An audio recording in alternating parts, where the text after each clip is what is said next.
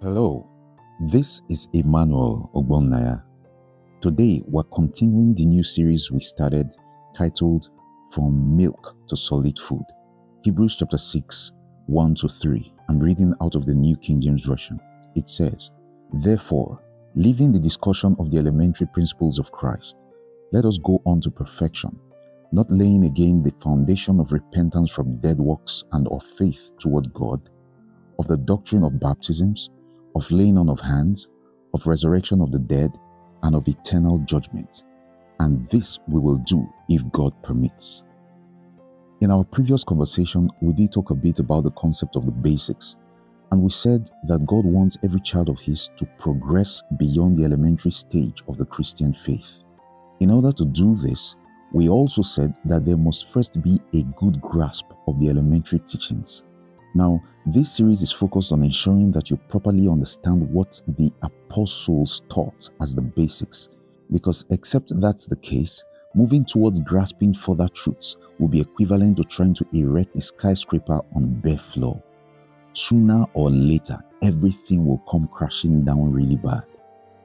Now, we see five truths listed here in Hebrews chapter 6, verses 1 to 3. Some people say that there are six of them, now, the exact number, whether five or six, isn't the main issue. What matters most is that you understand them well enough to move on to further or advanced truths. Now, I'll list the basic truths mentioned in Hebrews chapter 6, where we've just read. They are 1. Repentance from dead works and faith towards God. 2. Baptisms. 3. Laying on of hands.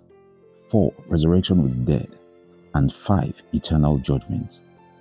Now, those who say that there are six of them say so because they separate repentance from dead works and faith toward God into two separate teachings. I choose to treat them as one topic because the reason for turning away from dead works is so that you place faith in God.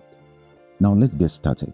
Without much ado, I need to get you to see that here in Hebrews chapter 6 and verse 1, when the writer speaks of repentance from dead works and faith toward God, He's speaking about turning away from engaging in practices that attempt to generate salvation without leaning on what Jesus has done. When you read the entire book of Hebrews, you cannot mistake the fact that this is what is meant. Now, let me explain. This letter we now call the book of Hebrews was originally written to folks of Jewish origin, to Hebrews who had come to accept Christ as their Savior. These folks had been used to doing religion all their lives. They had rules and regulations for how to approach God, rules and regulations for how to seek His pardon, and on how to do so many other things.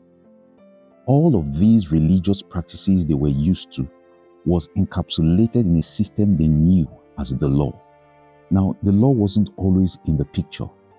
Galatians chapter 3 and verse 19 tells us that the law was added along the way. And as we see in Romans chapter 5 verse 20, God's reason for introducing the law was to make man realize how really sinful he is. It seemed as though man was operating in self delusion, and so the law was introduced to show man he's in a very bad shape and needs a savior. This was the reason for the law. You see, but the Jews got it twisted. They thought the law was given to make them right with God. Yet Romans chapter 9 and verse 32 shows us that all their attempts to achieve right standing with God through the law failed. The reason is because, as we see in Galatians chapter 3 and verse 21, the law itself is incapable of giving life. Galatians chapter 3, verse 21, I'm reading out of the US Open English Bible. It says, Does that set the law in opposition to God's promises? Heaven forbid.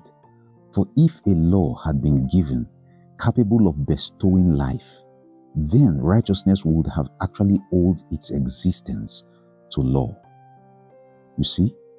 So, all of the ritualistic and religious practices that the Hebrews were engaged with under the law had no ability to supply eternal life to them. They could not give life because they had no life in themselves all those activities and practices were all dead works.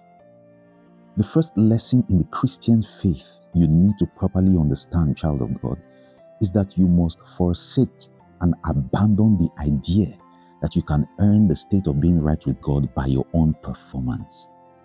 No, sir. No, ma'am. It doesn't work that way.